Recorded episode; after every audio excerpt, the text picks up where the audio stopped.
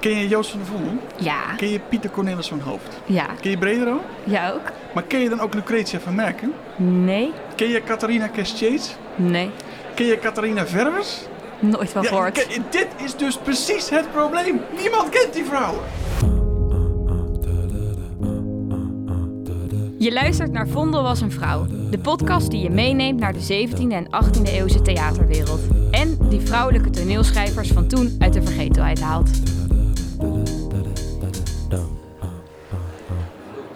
Hoi, Roos hier van Goeie Oude Koeien. Ik hoop dat je er zin in hebt om samen met mij terug te gaan naar de 17e en 18e eeuw. Of eigenlijk de theaterwereld van toen. In deze podcast Vondel was een vrouw halen we steeds een vrouwelijke toneelschrijver uit de 17e of 18e eeuw uit de vergetelheid. En vandaag is alweer de derde en laatste Catharina uit de reeks aan de beurt. Aan tafel zit Imre Busanger, artistiek leider van Theater Kwast.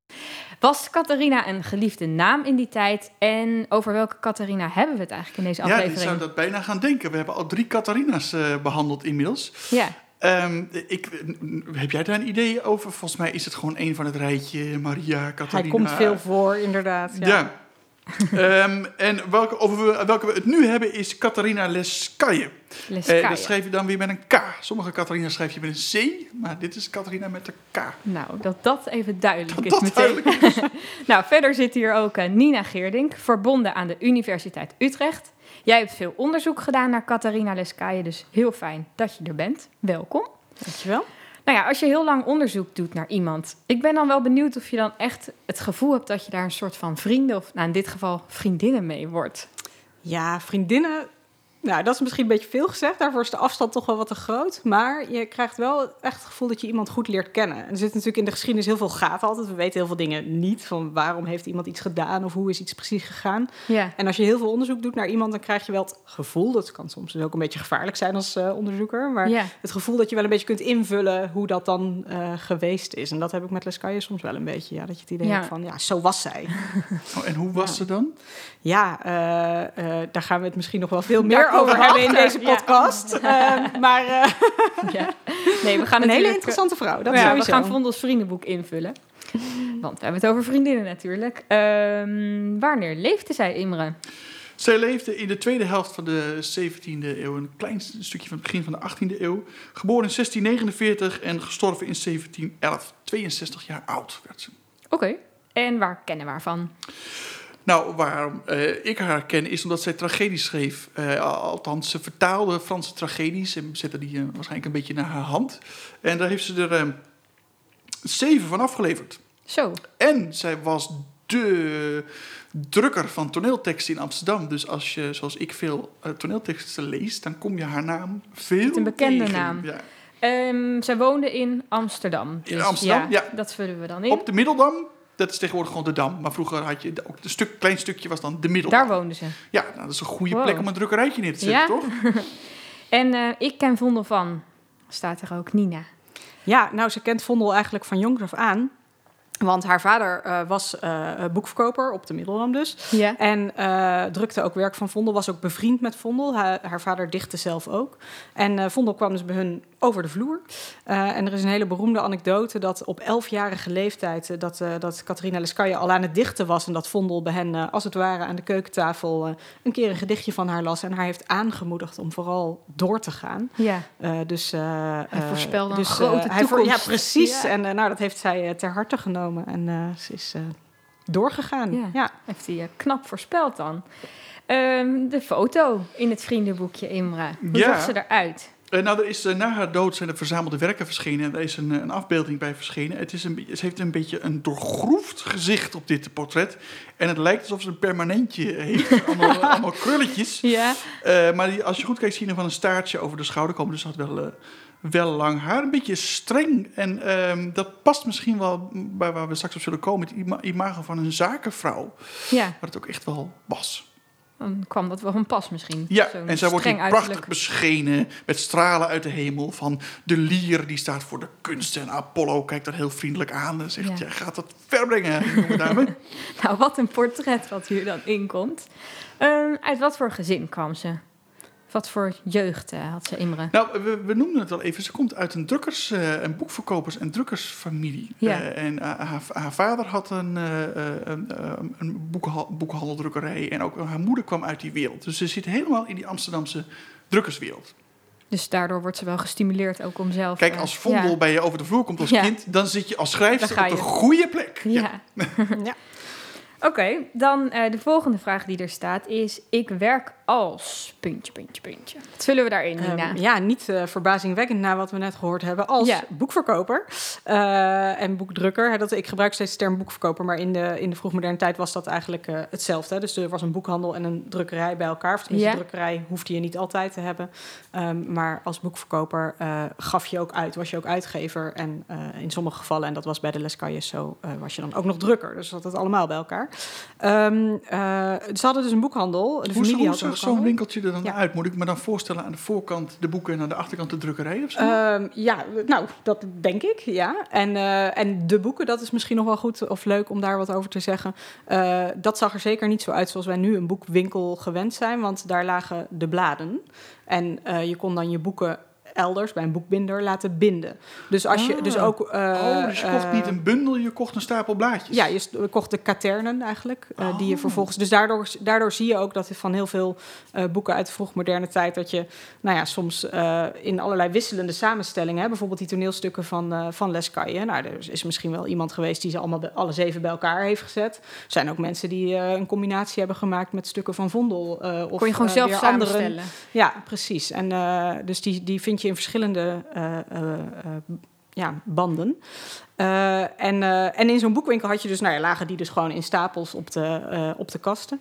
Ehm, en de, er hingen veel folio's, veel bladen, waar je dus, waarmee reclame werd gemaakt voor wat er allemaal was. Dus met lijsten van dit is allemaal. Want ja, je kon natuurlijk, je had dus geen koffers, hè, Nee. zoals nu, dat je even kijkt van nou, hoe ziet het boek eruit? Of even op de rug naar de titel kijkt. Dat kon allemaal niet. Dus er hingen lijsten van, nou, deze boeken zijn hier allemaal te koop. En daar hingen aankondigingen van binnenkort verschijnt dit of dat boek. Dus, de- dus dat was de manier waarop je dan een beetje het, het winkelgevoel kon krijgen. Een papierwinkel, eh, Ja. heel, heel anders dan ik verwacht. Nou ja, ja ook papier verkochten niet, ze nee. ook. Dus eh, ja, Ja. inderdaad. Ja, dat, En hoe ging dat er verder dan aan toe in die boekwinkel? Ook wel een soort ja, sociaal aspect of zo dat er aan zit? Ja, zeker. En ehm, nou, het interessante is dus, want de, de Lescaille was dus als dochter in het gezin betrokken bij, eh, bij de zaak. Ehm, maar zij neemt uiteindelijk de zaak ook over als haar vader eh, komt te overlijden in 1679 samen met haar zus. Ehm, was op zich niet ongebruikelijk dat vrouwen op het moment, vaak weduwen, als hun partner overleed, eh, de, de zaak voortzetten. Had Lescaille's moeder ook een tijdje gedaan, heel kort voordat ze eh, eh, Jacob Lescaille leerde kennen. Dus haar eerste echtgenoot was ook drukker. Werkte ze mee, heeft ze die zaak even een tijdje in haar eentje voortgezet. En dan vond ze weer een nieuwe man. En nou, dat gebeurde heel veel. Ehm, maar dochters, dat is wel eigenlijk wat uitzonderlijker. Ehm, nou, Lescaille doet dat en die doet dat dus ook heel lang. Ze zoekt niet een man om, om, om die last, als je het zo wil zien, maar hè, om de zaak samen mee te runnen. Maar ze gaat gewoon eh, eh, dat samen met haar zus doen. Ehm, en eh, nou ja, in die winkel, daar, daar stond natuurlijk iemand te verkopen. En dat, we hebben het vermoeden, ook op basis van prenten, dat dat toch wel vaak de vrouwen van het gezin Ja. waren. Ehm, er is ook zo'n zo'n wel beroemd plaatje van een, van, van een boekwinkel waar met een vrouw achter de toonbank, waarvan dan gezegd wordt dat was misschien wel Lescaille. Ja, weten we natuurlijk niet, maar dat, hè, omdat dat een van de beroemdste drukkersvrouwen uit. Amsterdam is en Ja. het een Amsterdamse boekwinkel is, dan denk je van nou, het zou leuk zijn.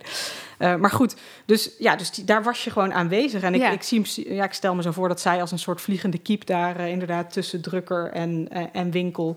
Eh, maar daar kwamen inderdaad veel, eh, eh, niet alleen kopers over de vloer, maar dus ook de auteurs. Want het was ook een uitgeverij. Het was Ja. ook de plek waar, eh, nou ja, Want als je uit wilde, wilde gepubliceerd worden als dichter, moest je dan lobbyen bij Lescaille van eh, print mij? Eh, ja, in principe wel. Niet, als je, niet voor toneelwerk, want ze was de vaste Schouwburgdrukker. Dus als jij, dan moest je lobbyen bij de Schouwburg. En als je opgevoerd werd, dan werd je Dan werd je automatisch geprint bij. Lescaille. Ja. Oh, dus Ja. zij kreeg dan Oh. opdracht van de Schouwburg en Ja. dan... eh, Ja. Ja, dus dat, eh, eh, daar hoefde je dan als auteur, hè, dat, dan, dan was het dus lobbyen bij de Schouwburg en niet zozeer bij Lescaille. Eh maar je ziet in haar fonds dat zij heel veel drukt eh, van eh, auteurs die dus inderdaad voor de Schouwburg geschreven hebben. En eh, ook ander werk van die mensen gaat ze dan zitten in, zit in haar fonds. Dus dat is zeker een soort, ja, een soort hub, zou je kunnen Ja, zeggen. Waar Maar wel ook een fijn vast baantje, dat je dat gewoon ja. standaard als opdracht Ja, zeker. krijgt Ja. En, Ja. en woonde zij dan boven de zaak? Eh, ja, ja. Ja. Oké. Allemaal bij Ja, dus alles op je werk. Ja. Ja, ja. een beetje zoals wij nu ook allemaal. En Nina, jij hebt ook onderzoek gedaan ehm, naar hoe haar gedichten, want ze schreef zelf dus ook, en die positie als drukker dan dus samenhangen. Hoe Ja. zit dat? Ja, ehm, op tal van manieren. Dus daar zou ik eh, heel lang over kunnen praten. Zal ik proberen dat niet te doen. Maar eh, eh, kijk, een, een van de belangrijke functies van poëzie in, in deze periode is netwerken. Nou, dat doet ze sowieso. Dus ze schrijft veel gedichten eh, voor eh, auteurs uit haar fonds. ehm, maar ook bijvoorbeeld voor schouwburghoofden, die weer haar stukken natuurlijk ook opvoeren. Ehm, en eh, ze, ze, ze draagt haar eigen stukken op met een opdrachtgedicht aan bijvoorbeeld ook weer de Schouwburghoofden. Ze schrijft zelf drempeldichten, dat wil zeggen gedichten aan het begin van een werk, waarin ze de werken prijst die ze zelf publiceert. Dus eh, eh, stel. Noem je dat echt een drempeldicht, Ja. omdat je een soort van het boek ingaat Ja. over de Ah. drempel? ja, Wat je Ja, dus ja. eigenlijk elk vroegmodern boek had een hele trits aan drempeldichten aan het begin. Eh, en eh, dat zijn meestal, ja, dat is eigenlijk een soort reclame ook voor het, voor het boek. Dus meestal is dat gewoon lof op de auteur of Ja, op het werk. en nu Ja. hebben we op de achter, achterflapper een Ja. recensie. Nou, Ja. precies. Toen had je de drempeldichten. Maar wat Lescaille dus doet als uitgever... is zelf een drempeldicht schrijven... eh, in boeken die zij publiceert van anderen. Eh, dus, dus dat is eigenlijk inderdaad zoals nu de uitgever de achterflaptekst schrijft... zou je kunnen zeggen, maar zij deed dat dan Maar dan ook van haar eigen werk weer, want ze maakte zelf... Ehm, nee, niet Of- bij haar eigen nee. werk, maar wel bij werk van... eh, nee, dat liet ze dan weer anderen doen, maar dat Ja. waren wel weer mensen uit haar fonds. Dus het werkt, eh, ja, het allemaal werkt alle samen. kanten op. Ehm, en wat bijvoorbeeld ook heel interessant is, eh, als je het over die samenhang hebt... is eh, de enorme hoeveelheid huwelijksgedichten die Lescaille heeft geschreven. Echt, eh, nou ja, het zijn er waarschijnlijk meer dan 100. In haar verzameld werk zijn er 96 opgenomen, maar dat zijn ze niet allemaal. Ehm, en ehm, eh, die gedichten, ja, je denkt van, ja, waarom schreef ze die? Voor heel veel mensen die ze ook helemaal niet waarschijnlijk persoonlijk kenden. Eh kreeg ze daarvoor betaald? Ja, er zijn allemaal geen bewijzen van te vinden. Maar in heel veel gevallen heeft zij de bundeltjes gedrukt... waarin de verzamelde huwelijksgedichten voor een huwelijk opgenomen zijn. Waaronder haar eigen gedicht. ja. Dus mijn vermoeden is dat doordat zij dat gedicht schreef... dat ze daarmee zeg maar de opdracht binnenhengelde om te drukken.